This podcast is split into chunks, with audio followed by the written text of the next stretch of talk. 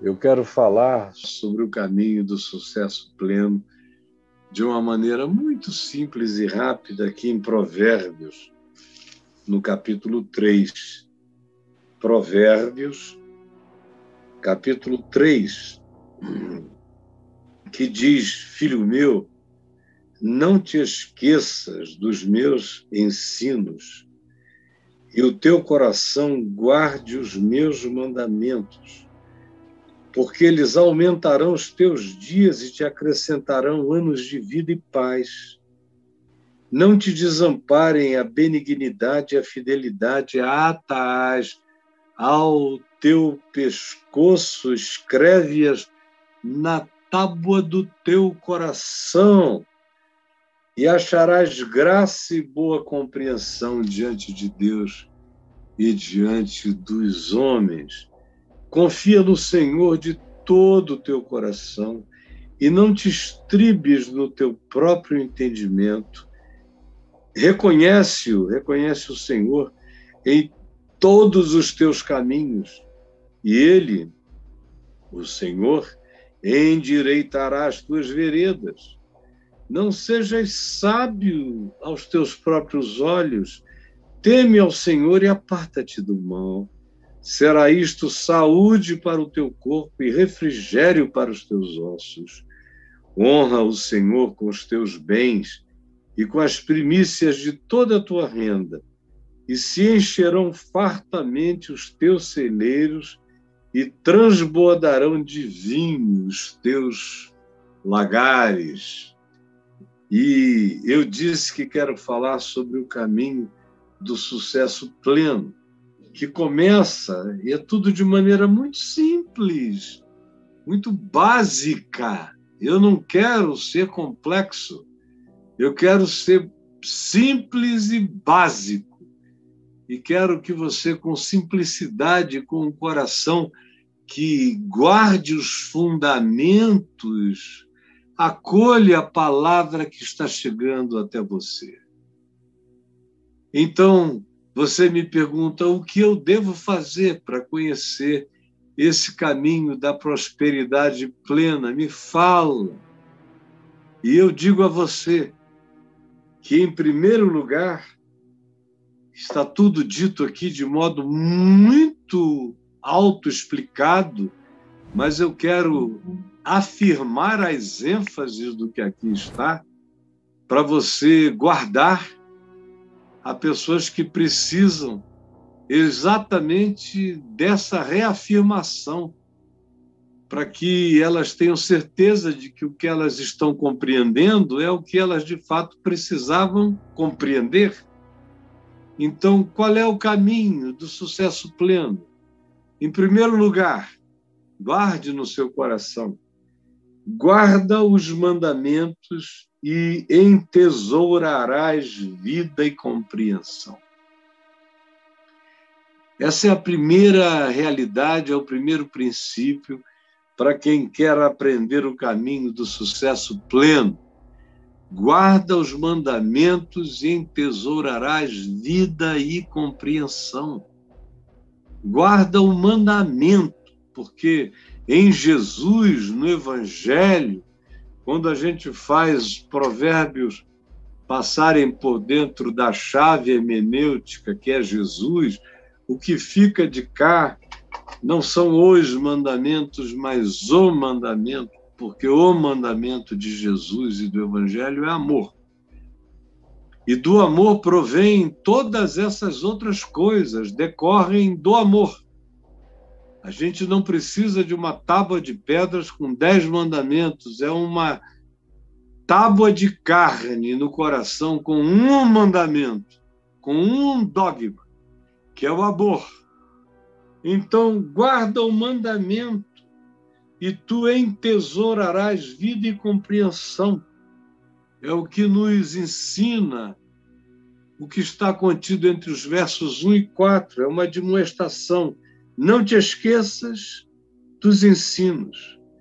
No teu coração guarda, diz Deus, os meus mandamentos. E Jesus diz: o meu mandamento é um só. que vos ameis uns aos outros, que vos cuideis, que vos protejais, que sejais sinceros e verdadeiros uns com os outros, que perdoeis sempre. Esse é o mandamento do amor. Guarda, não esqueças, não deixe isso fugir da tua mente. Não fiques traumatizado com nada que afaste o meu mandamento do teu coração. Porque tem gente que é traída, que é enganada, que é roubada, que sofre perversidades contínuas e depois de um tempo joga tudo para o alto e diz que se dane. Deus não me defendeu de tantas coisas injustas e perversas, eu agora vou fazer tudo que minha carne pedir, tudo que os meus olhos cobiçarem, tudo que o meu espírito sonhar em ter, é para lá que eu vou andar.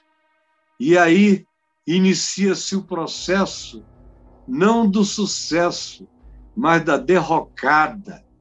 Depois de um ano, dois anos, três anos, cinco anos, você encontra a pessoa e se ela estava com dificuldades antes, ela agora está em calamidades indiscerníveis e indescritíveis. Portanto, não te esqueças. Sob qualquer pretexto, não te esqueças. Não te esqueças do mandamento. Guardes. Guardes e a ênfase é essa, porque eles, os princípios, a palavra, os mandamentos do amor, aumentarão os teus dias. Hoje eu vi que os homicídios no Brasil, apesar da pandemia, em 2020 aumentaram em relação a 2019. As pessoas ficaram em casa e acabaram se matando de raiva. Houve muitos feminicídios. Muita gente encheu a cara sem ter para onde ir, sem poder sair, botou a loucura para dentro do corpo e o álcool subiu ao cérebro e as censuras pessoais foram relativizadas e os impulsos foram permitidos. O mandamento da vida foi esquecido e a calamidade, mesmo sem que se saísse de casa, cresceu dentro dos quartos, dentro das salas, dentro dos pequenos becos, nas vielas, nas angústias do coração. As pessoas anestesiaram-se de álcool e drogas e perderam o senso, perderam a sabedoria, perderam o autocontrole e se jogaram umas contra as outras. E os mais fortes mataram os mais fracos, que em geral são as mulheres, ou os mais idosos, ou os que estavam de costas e foram levados na tua casa talvez haja história disso, na tua vizinhança. Ou aí na casa de alguns não aconteceu ainda por milagre. Mas você, mulher, já apanhou na cara, levou soco, quebrou dentes, quebrou o nariz, se arrebentou toda, machucou os seios, levou pontapé no ventre.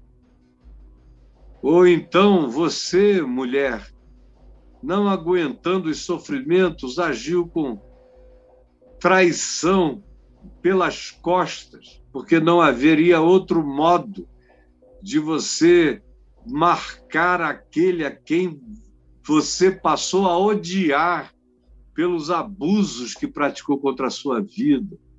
E assim é que a gente vai ferindo, sendo ferido, acumulando ódios até ao derrame das lavas do homicídio, que vem cheio de todos os sentimentos malignos e que produzem as calamidades mais impensáveis e encurtam a vida. Como se já não bastasse a Covid, encurtando a vida. Tem gente de 40 que podia viver até 90 ou 100 morrendo. Gente de 50, gente de 60. Gente de 80 muito saudável que iria facilmente aos 100. Foi levada. Gente de 90 que é levada, roubada de anos. Como se já não bastasse isso, ainda tem essas ações malignas, demoníacas, da angústia destemperada dos que não têm nenhum senso, nenhuma sabedoria, nenhum controle, nenhuma boa nova, não tem Deus, não tem a paz de Deus no coração. E aí se anestesiam daquilo que faz ter vontade de se tornar violento e praticar o mal, ficam na ansiedade, nos transtornos de ansiedade comuns nesse tempo, nessa hora, ficam tão tomados dessa angústia ansiosa que se servem de qualquer que seja a anestesia para o Estado, que dá apenas uma sensação muito parcial de anestesia, e logo depois exacerba a própria ansiedade que não se deixa controlar por álcool e nem muito menos por cocaína, metanfetamina e qualquer outra droga. E a soma disso, com o passar de poucos dias, é a produção de uma exacerbação de ansiedade que faz a pessoa ter vontade de matar. Outras sentem vontade de se matar, sentem vontade de morrer e vocês estão me ouvindo aqui e não há ninguém que não consiga se identificar com o que eu estou dizendo até aqui. Portanto, guarda o mandamento e tu entesourarás vida e compreensão, porque eles aumentarão os teus dias e te acrescentarão anos de vida e paz. Anos de vida e de paz não te desamparem a bondade e a fidelidade atas ao teu pescoço. Ou seja, amarra o compromisso com a bondade, com a benignidade, com a fidelidade, com o bom senso, com o equilíbrio, como quem põe uma placa lembrando o dia inteiro a si mesmo: eu não sou do ódio, eu não sou da raiva. Eu não sou da traição, eu não sou da vingança. Não. Eu ato ao meu pescoço, eu ponho diante de mim, da minha memória, eu não esqueço, eu guardo. E a ênfase é tão grande que ele chega a dizer: põe uma placa pendurada no pescoço, afirmando o teu compromisso com a bondade, com a benignidade, com a fidelidade. Escreve isso na tábua do teu coração. Na tábua do teu coração. Guarda, lembra. Faz disso um memorial visível diante dos teus olhos.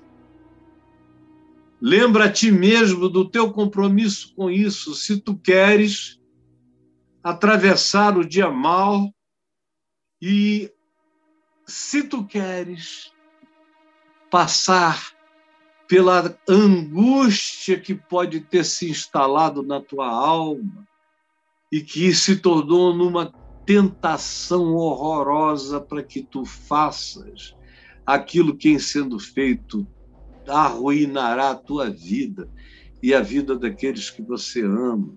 Por isso, guarda o mandamento, porque tu, assim fazendo, entesourarás vida e compreensão. É o que está dito aqui: tu acharás graça e boa compreensão. Tu acharás graça e boa compreensão. Faz isso. O resultado é essa prosperidade. Isto é prosperidade. Achar graça e boa compreensão. eu, se não tiver mais nada na vida, que eu sempre ande sob a graça e ache graça e boa compreensão diante de Deus e diante dos homens. Essa é a prosperidade que eu quero. E para isso, que eu não me esqueça, que eu guarde que eu ate no meu pescoço o compromisso com a bondade, com a fidelidade, com a benignidade, com o amor, e que isso seja inscrito nos meus sentimentos, nas minhas emoções, nas minhas decisões de caráter. E assim eu acharei graça e boa compreensão diante de Deus e dos homens. Você não acha isso maravilhoso? Meu Deus, uma pessoa que acha graça diante de Deus e diante dos homens é como Jesus, que crescia em sabedoria e graça diante de Deus e diante dos homens. É a vida de Jesus, foi assim, cheia de graça diante de Deus e diante dos homens. Essa é a verdadeira prosperidade. Jesus não era um homem rico, nem a família dele, ele viveu como quem não tinha onde reclinar a cabeça, socorria os pobres. E quando ele entrava num lugar melhor e mais abastado, era convite. E não ficava para ali morar, ele seguia no caminho da sua peregrinação, porque o tempo era curto e os dias eram maus. Todavia, ele andava essa trilha da fidelidade, da benignidade, da misericórdia, e o que ele encontrava? Ele encontrou, desde menino, graça diante de Deus e compreensão diante dos homens, exceto daqueles que tinham a compreensão turva pelos dogmas do ódio e do preconceito, conforme preconizados pela religião na prática. Esses o mataram, os demais apenas, ao verem-no, diziam: ah, graças a Deus que ele chegou. Graças a Deus que ele chegou, porque ele achou graça diante de Deus. Boa compreensão, sabe lá o que é achar boa compreensão diante de Deus, Deus te entender, Deus te compreender em teu favor, Deus te dá razão pelo modo do teu viver, porque é um viver em graça, que não é só favor imerecido recebido de Deus, mas viver em graça é praticar o favor imerecido que vem de Deus em favor do próximo. Aí você acha graça diante de Deus, acha graça diante dos homens e acha compreensão diante de Deus e compreensão diante dos homens. Deus em teu favor. Deus dizendo amém para a tua vida. Eu quero viver uma vida em relação à qual Deus diga amém. Eu quero ter uma vida em relação à qual Deus diga amém. Amém para o.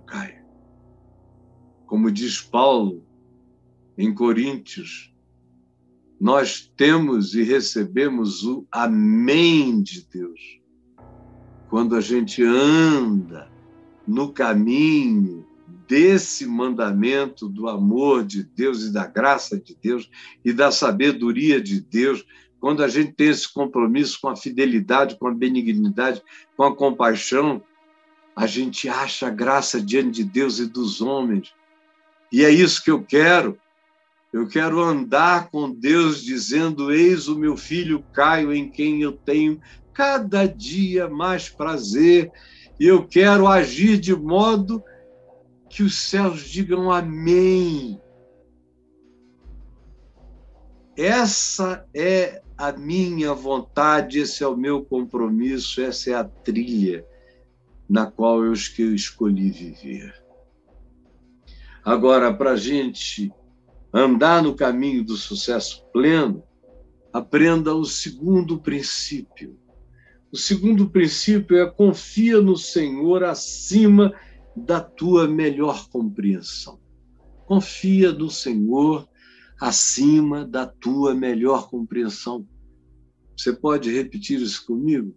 Confia no Senhor acima da tua melhor compreensão. Olha aí os versos lindos a respeito disso, ricos, que nos dizem exatamente o que eu quero, é o verso 5, somente o verso 5. Confia no Senhor acima da tua melhor compreensão. E olha o que nos diz o verso 5. Confia no Senhor de todo o teu coração e não te estribes no teu próprio entendimento. Esse foi o mandamento, talvez um dos mais repetidos pelo meu pai a nós em casa, aos filhos e pelo meu pai a mim. Ah, ele me julgava um um jovem muito vivaz, inteligente, perspicaz e outras coisas. E ele tinha temor de que eu confiasse muito na minha inteligência, na minha capacidade de solucionar coisas pela criatividade, e o que é muito bom. Mas ele sempre dizia: coloca isso sob o temor do Senhor. Não confies no teu próprio entendimento, antes confia no Senhor de todo o teu coração e não te estribes no teu próprio entendimento. Minha mãe também gostava de repetir isso. Quando ela via você assim cheio de muitos arroubos para lá e para cá, às vezes ela dizia, quando eu era recém-convertido, cheio de planos e com poder vulcânico explodindo dentro de mim, queria engolir o mundo inteiro de uma vez, e ela dizia: Ó, oh, Caio Fábio, confia no Senhor de todo o teu coração, meu filho, e não te estribes no teu próprio entendimento. Uhum e eu aprendi a maioria esmagadora das vezes a agir assim, todos os dias da minha vida, praticamente, exceto naquele parênteses de loucura no fim dos anos 90. Meu Deus, só foi eu esquecer isso por um pouco e a catástrofe se acumulou e o insucesso de tudo que me era valoroso desapareceu. No entanto, eu sei, sempre soube, saberei, e foi com base nesse princípio que eu me coloquei de pé e ando em pé todo dia. Confia no Senhor de todo o teu coração. Quando tu não tiveres nenhuma saída, nenhuma porta, nenhum escape, confia todavia no Senhor de todo o teu coração. E quando tu tiveres milhares de alternativas e de opções, o que é mais tentador ainda, confia, no entanto, no Senhor de todo o teu coração confia e não te estribes no teu próprio entendimento. Não, não monta do teu entendimento. Não fique, não ponhas o pé no estribo da tua única e própria inteligência, pensamento, presunção de conhecimento, ou soberba de conclusão. Não. Antes, acalma isso tudo. Estriba-te no Senhor e não no teu próprio entendimento. Estribar-se no Senhor é confiar no Senhor de todo o coração, ao invés de nos estribarmos no nosso próprio entendimento.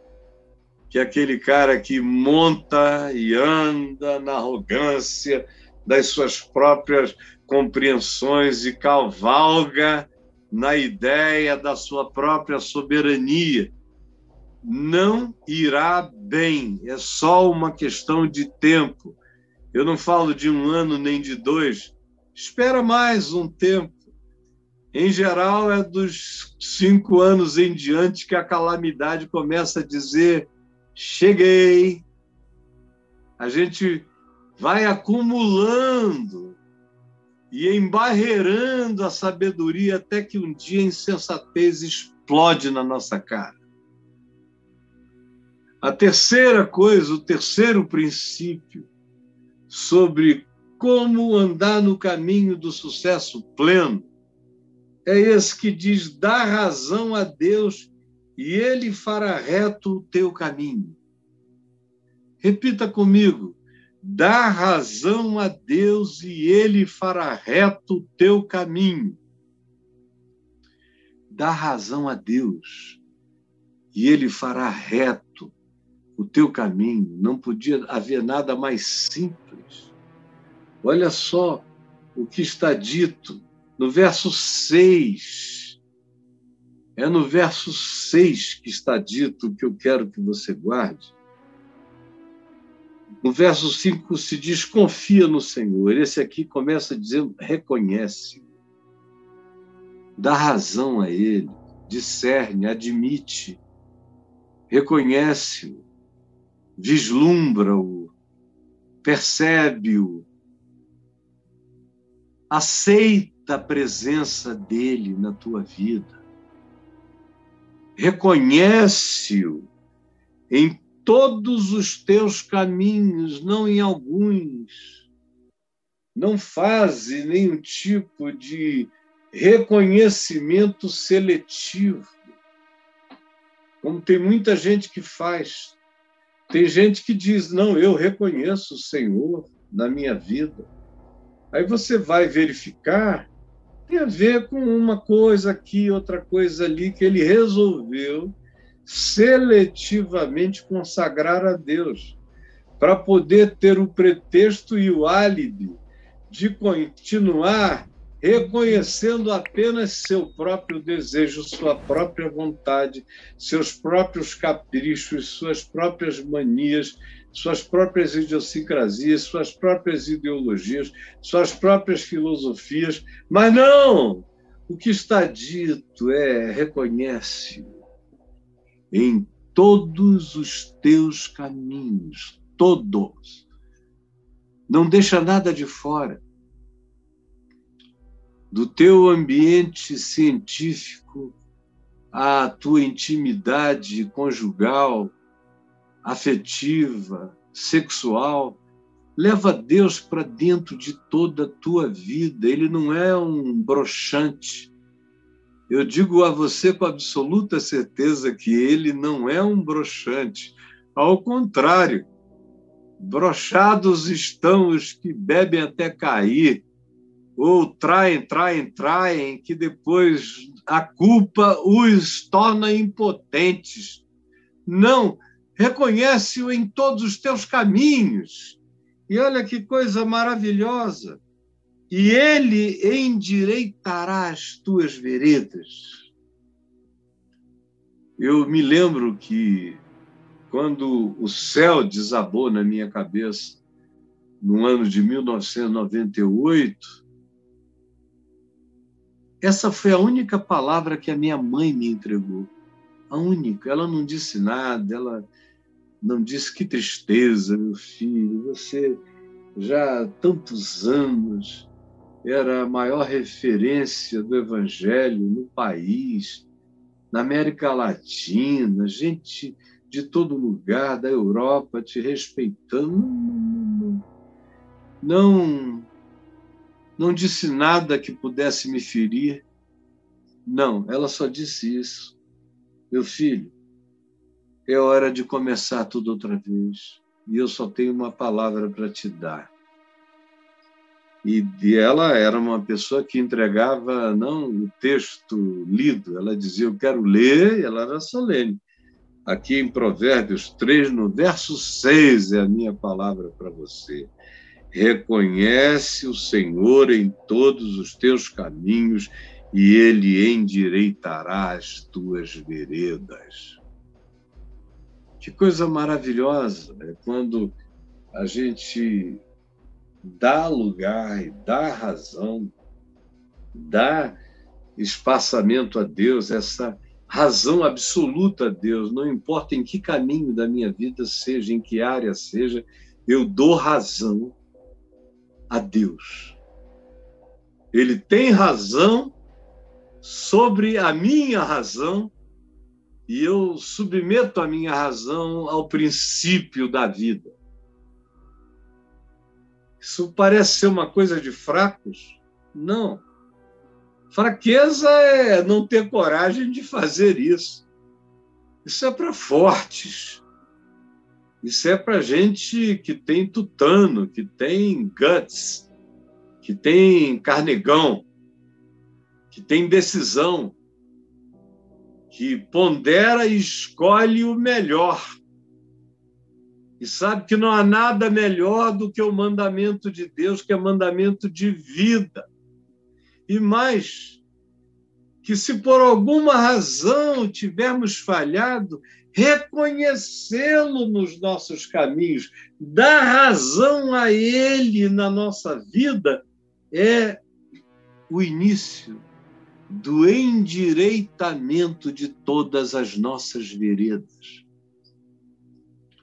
Quando a gente reconhece a Ele, mesmo que a gente tenha falhado, foi esse o espírito do que a mãe, minha mãe me disse, é agora é hora de de recomeçar, reconhece-o em todos os teus caminhos, em cada área da tua vida, reconhece-o dá razão a ele, e ele endireitará as tuas veredas. E eu, 23 anos depois, vejo como ele endireitou as minhas veredas e ainda falar mais retas e direitas ainda, mais retas e endireitadas ainda todas as minhas veredas até o fim da minha vida. Porque tudo que eu quero e tudo que eu faço é dar razão a Deus. É dar razão a Deus. Tu tens razão, Senhor. Eu abro mão das minhas opiniões, dos meus caprichos, das minhas ideologias. Eu me curvo, eu te dou razão e endireito os meus caminhos essa é a vereda do sucesso pleno, você entendeu? Esse é o caminho. Embora seja, como diz o livro do Scott Peck, uma vereda pouco percorrida, pouco escolhida, é um, é um passo que muito pouca gente escolhe. Por isso, pouca gente conhece o caminho, a vereda do sucesso pleno, que não é feito de matérias e de materialidades. As materialidades são eventuais consequências, mas a verdadeira prosperidade é feita de material imponderável, que não dá para mostrar com a mão, só dá para apresentar com o andar da vida. Dá para me compreender, dá para ambicionar, dá para desejar, dá para querer isso como evangelho de Deus para a nossa existência? E aí, a gente prossegue para o quarto princípio que nos põe no caminho do sucesso pleno, que é esse que diz: Não te aches sábio, pois te faria andar como insensato. Não te aches sábio a ti mesmo, não te julgues sábio, pois isso te faria andar como um insensato, como um doido. Não tem ninguém mais próximo da insensatez do que aquele que se sente, se sabe, se julga e se gloria de ser sábio. O verdadeiro sábio não conhece a sua sabedoria. O verdadeiro sábio é percebido por, pelos outros. Não é anunciado por si mesmo. Um sábio que se anuncia já é um insensato que chegou. O verdadeiro sábio é manso, é humilde, é quebrantado, frequentemente é silencioso, espera, ouve, pondera, não se precipita, não tem subtezas.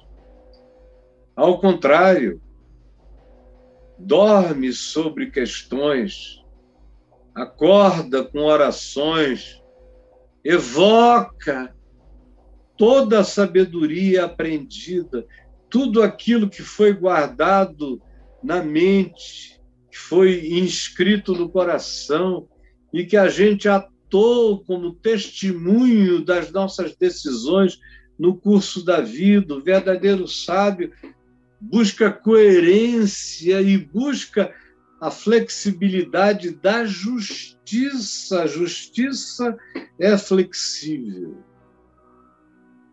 A lei e o direito é que são completamente invergáveis, duros e frios. Mas o caminho do justo é o caminho da sabedoria, o caminho da sabedoria é o caminho da adaptação com justiça e prática de amor e verdade. É esse o caminho do sábio. Portanto, não te aches sábio, porque ao assim te pensares, tu já estarias abismado na insensatez. Completamente. E olha só o que nos diz o verso 7 a respeito disso, quando afirma: Não sejas sábio aos teus próprios olhos. Que aquele cara que olha no espelho e diz: Obrigado, Senhor, porque até aqui eu não encontrei ninguém mais sábio do que eu. Em geral, são uns grandes idiotas, cheios de clichês, de frases feitas, citam livros e o que Fulano disse, o que o Beltrano disse, Parece que a sabedoria é feita de biblioteconomia. Ao contrário, o sábio não tem muitas citações, ele tem posturas. Frequentemente, você sabe o caminho pela escolha que ele faz, em que direção ele se levanta para iniciar o seu caminho, e os outros discernem a sabedoria. Portanto, o verso 7 diz: Não sejas sábio aos teus próprios olhos. Teme ao Senhor e aparta-te do mal. Essa é a sabedoria. Guarda o temor do Senhor dentro de ti. Não brinques com a maldade. Não digas, ah, eu sou tão sábio que eu posso me permitir brincar com a tentação, com a sensualidade, com a corrupção, com as ofertas fáceis não brinca disso, não. O sábio não brinca de quase morte, não brinca de quase abismo.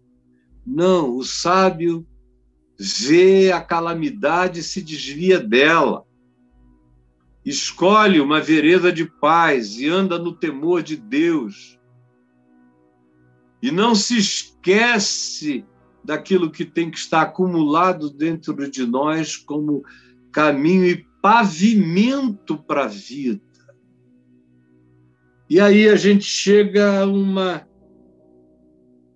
quinta situação de princípio que nos põe no caminho do sucesso pleno. A saber, tudo isso tendo em consideração o temor do Senhor. O princípio é esse: a humildade te dará vida, saúde e refrigério. Anda nesse temor do Senhor, anda nesse espírito, que é o espírito da própria humildade. Humildade só habita o coração do sábio. Não existe sábio arrogante.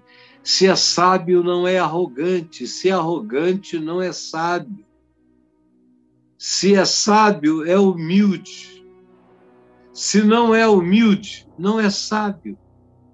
Mas a primeira sabedoria é o temor do Senhor, que põe no coração da gente um espírito de humildade, de reconhecimento do que está acima de nós, que é o Senhor, a palavra dele, o ensino dele, o mandamento dele, que em Cristo Jesus é amor.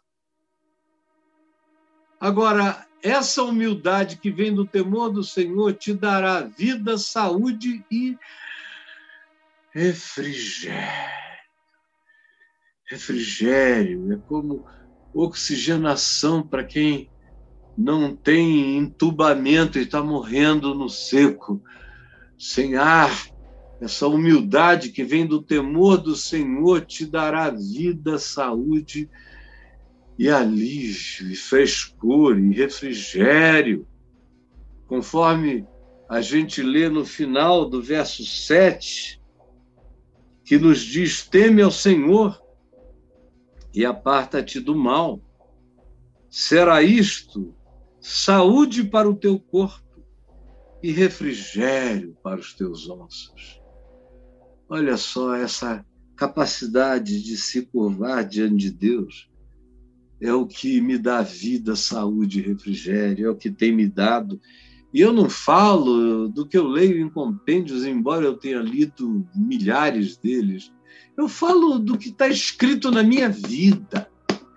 Eu falo da minha experiência existencial com o Evangelho, com o temor do Senhor, com o curvar-me dando razão a Deus, mesmo que seja contra o meu maior capricho, eu quero e busco e dou razão a Ele cada dia mais em tudo que eu faço.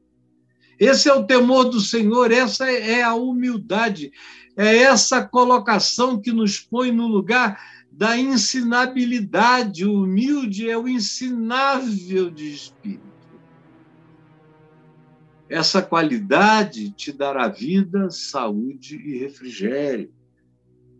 Como diz o fim do verso 7. Teme ao Senhor e aparta-te do mal. Será isto saúde para o teu corpo. É claro, você deixa de se meter numa quantidade enorme de coisas que matam a gente já corre o risco de ter problema na saúde por questões genéticas, heranças de DNA. A gente pode ser objeto de uma calamidade, de um cataclismo que pode acontecer a qualquer um, como Jesus ensinou, tanto a quem anda na verdade como a quem anda na mentira. O que acontece a um pode acontecer como fenômeno natural catastrófico. Jesus, todavia, fez uma diferenciação. Quem ergue a casa na rocha, fica. Quem põe a casa, vida, na areia, no pântano, é engolido.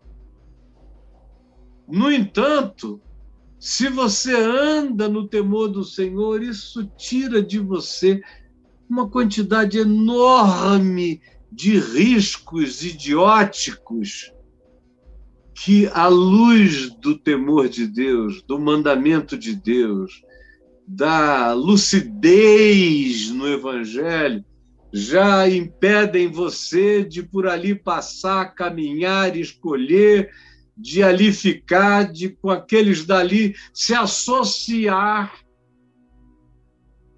Porque você tenha reconhecido o mal que ali é engendrado, urdido, engravidado. Então, pela sabedoria, você evita uma quantidade enorme de problemas.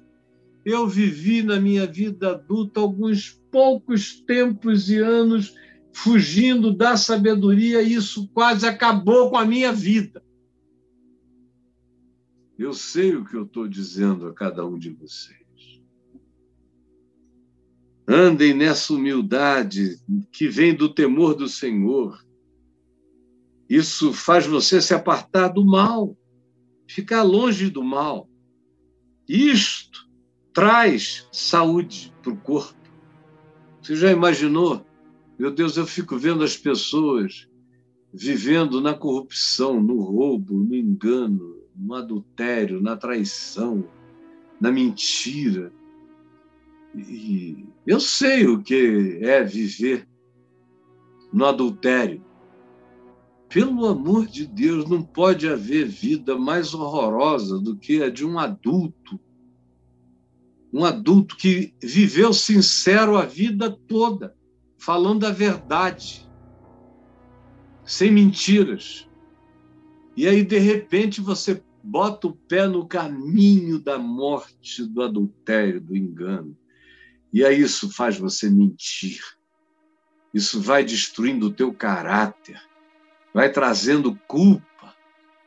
E a culpa vai se somatizando. Eu podia ter morrido, ter feito um quadro somático de um câncer sem cura. Eu fiz algumas somatizações e as minhas comorbidades mais sérias vêm dessa hora e desse tempo, porque isso tira a saúde da gente. Viver enganando, viver mentindo, viver se escondendo, viver se escamoteando, não precisa ser a vida inteira. No meu caso, foi um período. Quase me mata, considerando quem eu era e a sensibilidade da minha consciência, quase me mata. Teme ao Senhor e aparta-te do mal, isso será saúde para o teu corpo. Saúde para o teu corpo e refrigério para os teus ossos. Isso traz vida, bem-estar, alegria orgânica e psíquica. Para quem anda nessa humildade que traz vida, saúde, refrigério e aleluia. E aí, vem o sexto e último princípio de hoje. Para quem quer o caminho do sucesso pleno, que é ama Deus sendo generoso com a vida e com o próximo. Ama a Deus. Ama a Deus. Porque o amor de Deus faz você amar o próximo. E, e Deus determinou em Cristo que ele só aceita amor no meu próximo. Como diz João, se eu realmente amo a Deus, eu devo amar, tenho que amar o meu irmão, não é opcional. Se eu digo que amo a Deus e odeio ao meu irmão, eu sou mentiroso, porque o amor de Deus não está em mim. Se eu digo que amo a Deus e amo os meus irmãos, eu sou verdadeiro e justo e ando na luz, porque o amor de Deus está em mim pelo fato de que Deus determinou que quem quer que o ame, ame ao seu irmão. E o seu irmão é o seu próximo, é todo outro ser humano vivo na terra. Agora leia comigo o verso 10, que diz: 9 e 10. Honra ao Senhor esse honra ao Senhor é, tem a ver com o temor do Senhor sempre. Honra o Senhor com os teus bens e com as primícias da tua renda, e se encherão fartamente os teus celeiros, e transbordarão de vinho os teus lagares. Você quer experimentar a realidade do sucesso pleno? Olha aí, ama Deus, meu querido, sendo generoso com a vida e com o próximo. Honrar a Deus é honrar as, aos meus irmãos e honrar aos meus irmãos é amá-lo. E quem são os meus irmãos? São os crentes, os cristãos, os da igreja? Quem? Em Israel, quem eram esses irmãos? Só os judeus? Foi isso que Jesus denunciou no Evangelho. que eles eram tão pagãos que só consideravam seus irmãos aqueles que eram iguais a eles. Não bastava nem ser judeu. Além de ser judeu, tinha que ser da seita deles, como fazem os crentes, que não entenderam nada do amor de Deus ainda. Ama a Deus sendo generoso com a vida e com o próximo. Honra o Senhor com os teus bens. Honra com aquilo que tu produzes. Aí você diz: bom, eu boto no gasofilácio. Eu boto no gasofilácio, não quero nem saber se o pastor é ladrão. Eu botei lá, agora é problema de Deus. Ele é que se vire com o ladrão. E tem a discussão aí entre vocês de se é válido honrar ao Senhor, ao invés de colocando um dinheiro num gasofilácio de um templo autorizado, de uma espécie de loja maçônica da religião evangélica, com os seus gasofilácios, se é obrigação, se Deus quer, imagina, se o Criador do universo está interessado em dinheiro. Honrar o Senhor com os nossos bens é honrar a Deus na nossa vida, fazendo o melhor uso dos nossos bens, das primícias da nossa renda. Onde é que eu honro a Deus da melhor forma? É colocando meu dinheiro numa caixa feita de madeira? Ou é socorrendo, como Jesus mandou em Mateus 25, os que têm fome, e a ele dando de comer, aos que têm sede, a eles dando de beber, aos que estão nus, e a eles vestindo, aos que estão enfermos, e a eles visitando, ou comprando galões de oxigênio, com as primícias dos meus bens. Como é que eu honro ao Senhor, se não exclusivamente assim? Eu vou honrar a Deus como? Jogando dinheiro para cima? Ou colocando em relíquias de gasofiláceos pseudos sagrados, numa historinha da carochinha que foi vendida a você e você vive por meio dela até hoje? Não, eu só honro a Deus honrando o meu próximo, como eu só amo a Deus amando o meu próximo. Honra o Senhor com os teus bens. No mandamento segundo Jesus, segundo o Evangelho, se alguém passar e vir o seu irmão passando necessidade e fechar para ele o seu coração, como pode estar em ti o amor de Deus? Honrar a Deus é honrar os pobres, os fracos, os frágeis, os doentes, os que não podem fazer por si mesmos é tê-los como prioridade, é tê-los como primícia do meu investimento, colocá-los em primeiro lugar. Honra o Senhor na vida do teu próximo, com os teus bens, com as primícias. Faze do teu próximo as primícias da tua existência. Coloca-os como prioridade da tua renda. E sabe o que acontecerá? Eu também aqui não estou. Tô... Já escrevi muitos livros sobre isso, falo o tempo todo. Eu não estou lendo isso de lugar nenhum, eu, eu não tenho isso. Está aqui dentro de mim, tem a ver com o que eu vi, aprendi, sei. Sei da Bíblia, sei da história, sei da vida dos meus pais e das pessoas piedosas e lúcidas na minha existência e sei em mim. Eu sou o principal laboratório das práticas desses princípios. Por isso eu posso te garantir que não é como a Coronavac, nem como a vacina AstraZeneca, Oxford e Fiocruz, não é Sputnik V, não é Pfizer, não, aqui é 100% de eficácia.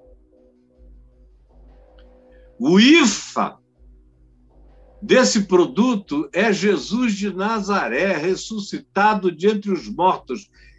Pratique, você verá que é 100% de eficácia. Eu continuo sem ter poupança, sem ter dinheiro, sem ter nada. Eu não tenho para o dia de amanhã. Cada dia o Senhor manda e tem mandado há 48 anos. Cada dia ele manda, ele manda, ele manda, ele manda. Já passei muitos apertos, mas nunca ninguém na minha casa não teve o que comer, nem eu tampouco, porque sempre veio. A palavra que eu carreguei no coração a vida inteira foi a de Deus comigo num dia no meio da floresta, no sítio de um amigo meu chamado Porcaria. Era um sítio lindo, com esse nome feio, um igarapé divino, parecia o rio da água da vida. E eu gostava de jejuar lá. E um dia eu estava quatro dias jejuando lá, quando essa voz, essa voz inconfundível, falou ao meu coração: cuida dos meus interesses na vida do teu próximo e tu serás sempre o meu maior interesse. E eu, desde então, vivi com essa tranquilidade, essa paz que me tem seguido todos os dias da minha vida. Eu vejo aí um monte de gente que ouve coisas boas aqui, aí repete, repete, repete, como ontem me mandaram de um rapazinho falando coisas que eu digo aqui, todas certas. E eu olhando, dizendo: Meu Deus, ele está falando o que eu falo com a minha assertividade, mas sem experiência. E eu orei por ele, pedindo a Deus que ele não tenha um problema ali na frente e fique todo amalucado, achando que porventura o evangelho falhou na vida dele. Porque isso demanda resiliência, experiência, enraizamento, oração, prática e você se torna o laboratório primordial de todas as experiências com os princípios da palavra. Quando você vira um laboratório de produtor de IFAs para a vida, aí você vai vendo como isso é poderoso e forte.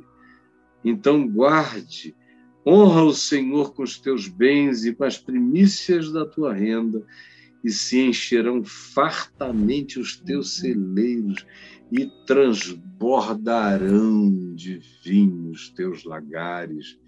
Era uma linguagem antiga de quando o livro de Provérbios foi produzido, e há tão muita dúvida sobre datas, então quem, quem os data com precisão é um tolo, não, não sabe como as coisas não são tão precisas aqui, só algumas delas. O livro de Provérbios, por exemplo, é um que não carrega essa precisão de data, é um composer de muitas coisas. Ama a Deus sendo generoso com a vida. E o enunciado vem com aquela linguagem antiga que é metafórica para nós. Para quem leu na primeira vez, o indivíduo associou mesmo só ao vinhedo dele, aos lagares, aos celeiros. Eu não tenho celeiros e nem tenho lagares. Mas o que ele está dizendo é: não te faltará nada vai transbordar de onde tu não imaginavas, de onde tu não esperavas. Anda nesse espírito e você vai receber ajuda e socorro de anjos e de homens e mulheres que são como anjos, que recebem o dom de identificar quem anda no temor do Senhor e tem prazer em fazer essas vidas prosseguirem sem embaraço. Como Jesus disse, segue, me segue no Evangelho, você não terá nada, mas terá cem casas, cem fazendas, sem campos, terá sem mães e pais, terá sem com ser irmãos e irmãs. Isso tudo com perseguições, mas vocês terão abundância.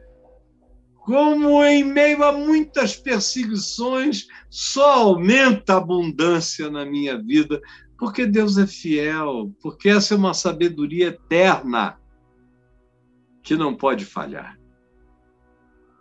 Então, olha aqui para mim. Você quer aprender o caminho do sucesso pleno? Guarda o mandamento e tu entesourarás vida e compreensão. Confia no Senhor acima da tua melhor compreensão. Dá razão a Deus, ele fará reto o teu caminho. Não te aches sábio, pois te faria andar como insensato. E no temor do Senhor, anda em humildade, porque isso te dará vida, saúde e refrigério. E ama a Deus sendo generoso com a vida, generoso com o teu próximo.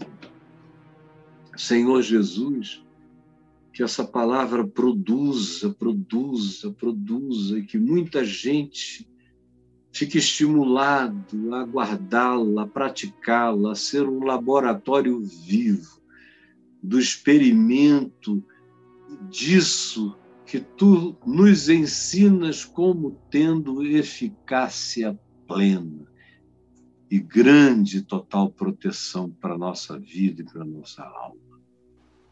É o que eu te peço que o Espírito Santo faça e que uma multidão de pessoas sinta desejo de compartilhar essa palavra e que muitos outros sejam alcançados por meio dela. É o que eu te peço, em nome de Jesus. Amém e amém.